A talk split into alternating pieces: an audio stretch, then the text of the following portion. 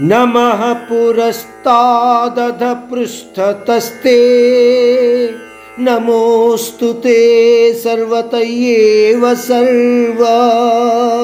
अनन्तवीर्यावितमिक्रमस्त्वम् सर्वं समाप्नोषि ततोसि सर्वः।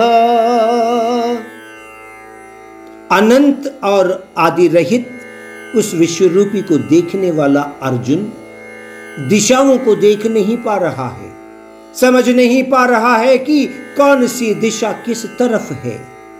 इसीलिए बार बार प्रणाम करते हुए उनकी तारीफ़ कर रहा है। क्या हुआ है कि अभी तक मैं ही युद्ध निपुण हूँ, शक्तिमान हूँ मानने वाले अर्जुन को यह पता लगा कि यह सभी गुण या शक्ति उनकी अपार शक्ति कारण है। इसीलिए कह रहा है कि आपके पीछे से और आगे से भी आपको मैं प्रणाम कर रहा हूँ। हे कृष्ण, सच बोलूँ तो अनंत शक्तिमान और साहसी रूपी आपको सभी दिशाओं से प्रणाम कर रहा हूँ।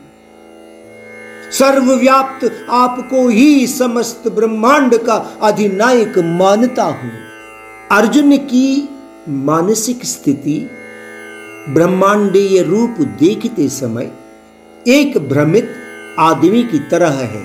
वह एक ही विषय को बार बार दोहरा रहे हैं बार बार नमस्कार कर रहे हैं बार बार परम प्रभु की प्रशंसा कर रहे हैं। हमें यह महसूस होता है कि अर्जुन आश्चर्य की स्थिति में है।